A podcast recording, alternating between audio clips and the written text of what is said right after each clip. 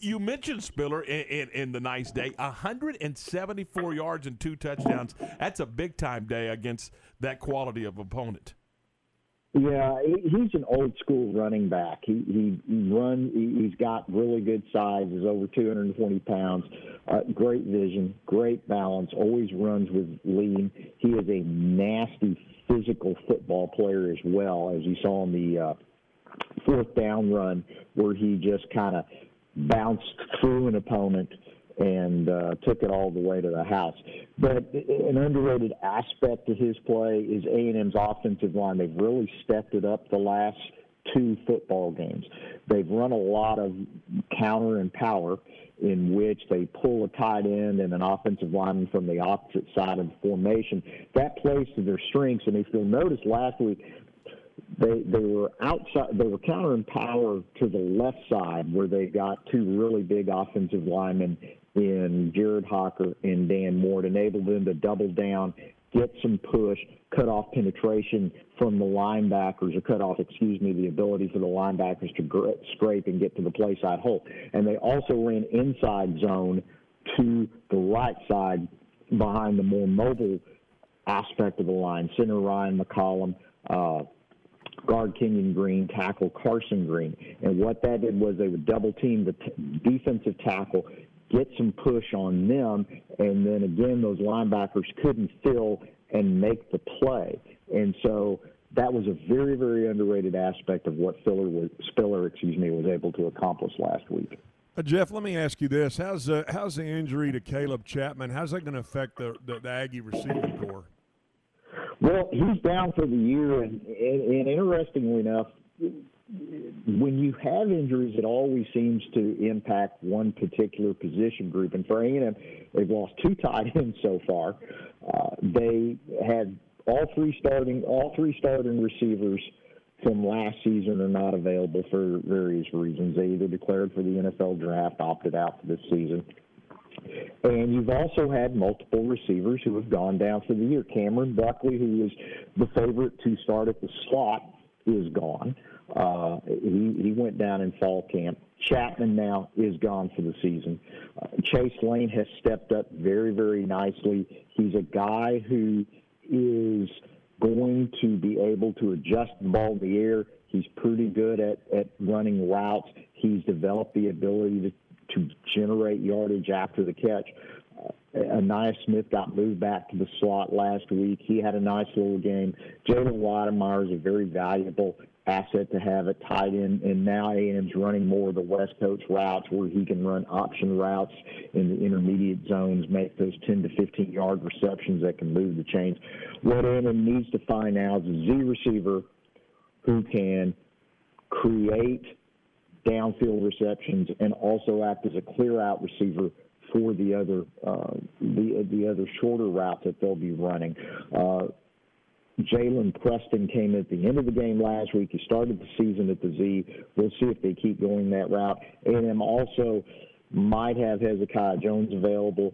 Uh, he missed all of last season with an Achilles injury. He's missed this season so far, but he, in all likelihood, they may want to hold him over until A&M gets a bye week after this week, and then has the Arkansas game after that before really getting him back involved in the offense.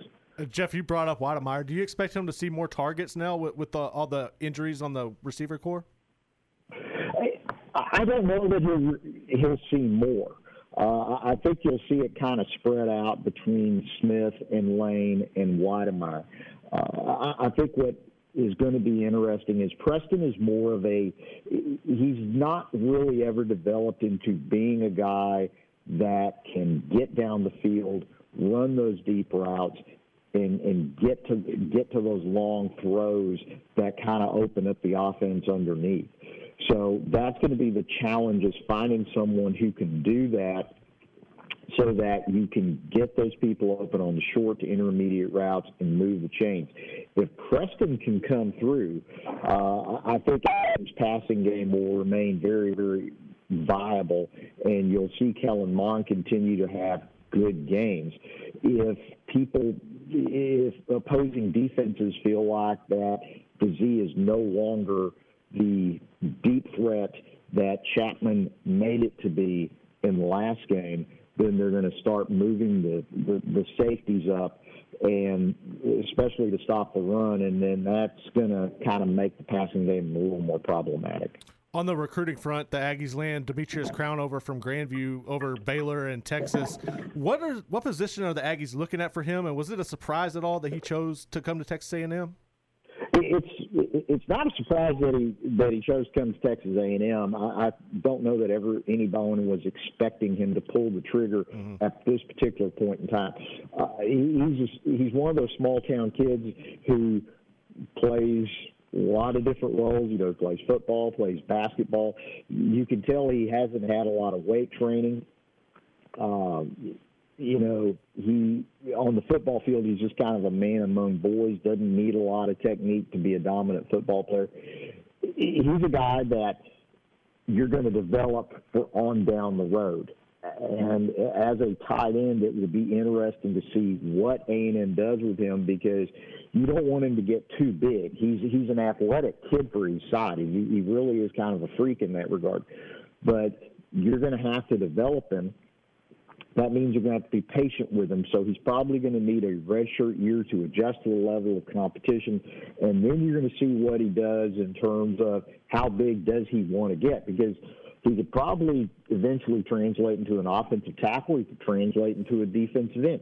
You know, what does he want to do? Does he want to weigh 320 pounds, or does he want to stay in that 270 pound range? And and you know, the amazing thing about this guy is he doesn't look like he's got much meat on his bones at 270 pounds.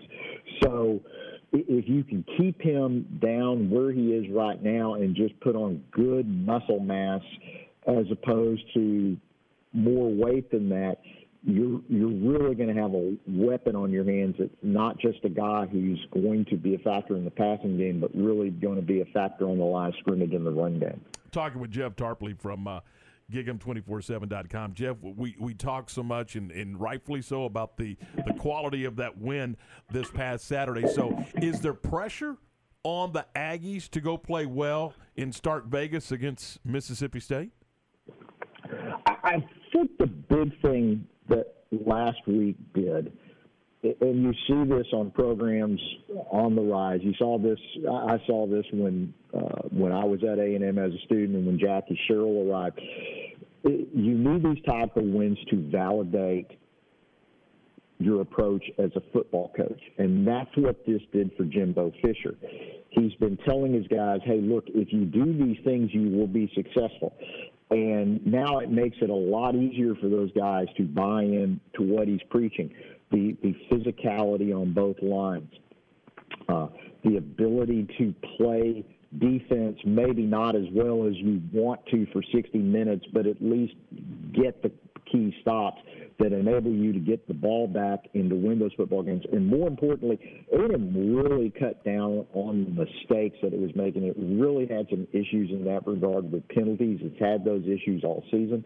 Uh, they they stopped making those to an extent after they fell behind 28 17 and their focus was much better, and that's why they were able to outscore Florida the rest of the game and eventually translate that into a win. So more than anything else, you talk to people and you get a sense of everybody is now buying into more of what Jimbo Fisher is telling them.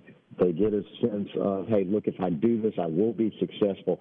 That means an increased confidence level, more focus, and possibly, hopefully, even better play on the field than, than what we've been seeing. Jeff, there was a lot of rumblings and, and talks about the, the crowd last week at the game, and then Florida has an outbreak. Is there any concerns on the campus at all right now with COVID uh, in Texas A&M? No, none, none that we're aware of. Uh, A&M tests its players very, very thoroughly. The protocols – that are in place are here's the thing about the protocols. The protocols were put in place back during the summer and everybody we've ever talked to which you know includes parents off the record that type of thing if you're a parent your concern about your kid is paramount in your life. And these people have had complete confidence in A&M's ability to keep their kids safe. That was during the summer. It's still it's still an you know, in evidence here in the fall.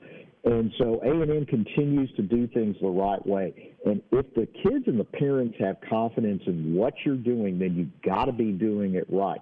And so I think you'll continue to see A&M be more of an example of what to do as opposed to having some of the issues that have broken out this week. Now, that doesn't mean that there won't be issues, but at least you get a sense covering this team that A&M's doing things the right way. If they weren't, I think you would have a you'd have some more than just rumblings on A&M campus. I think you'd start having some outcry among the players and the parents. That hasn't happened, and I think that's a tribute to what Jimbo Fisher and his staff, the athletic department, the university, have been able to do in that regard.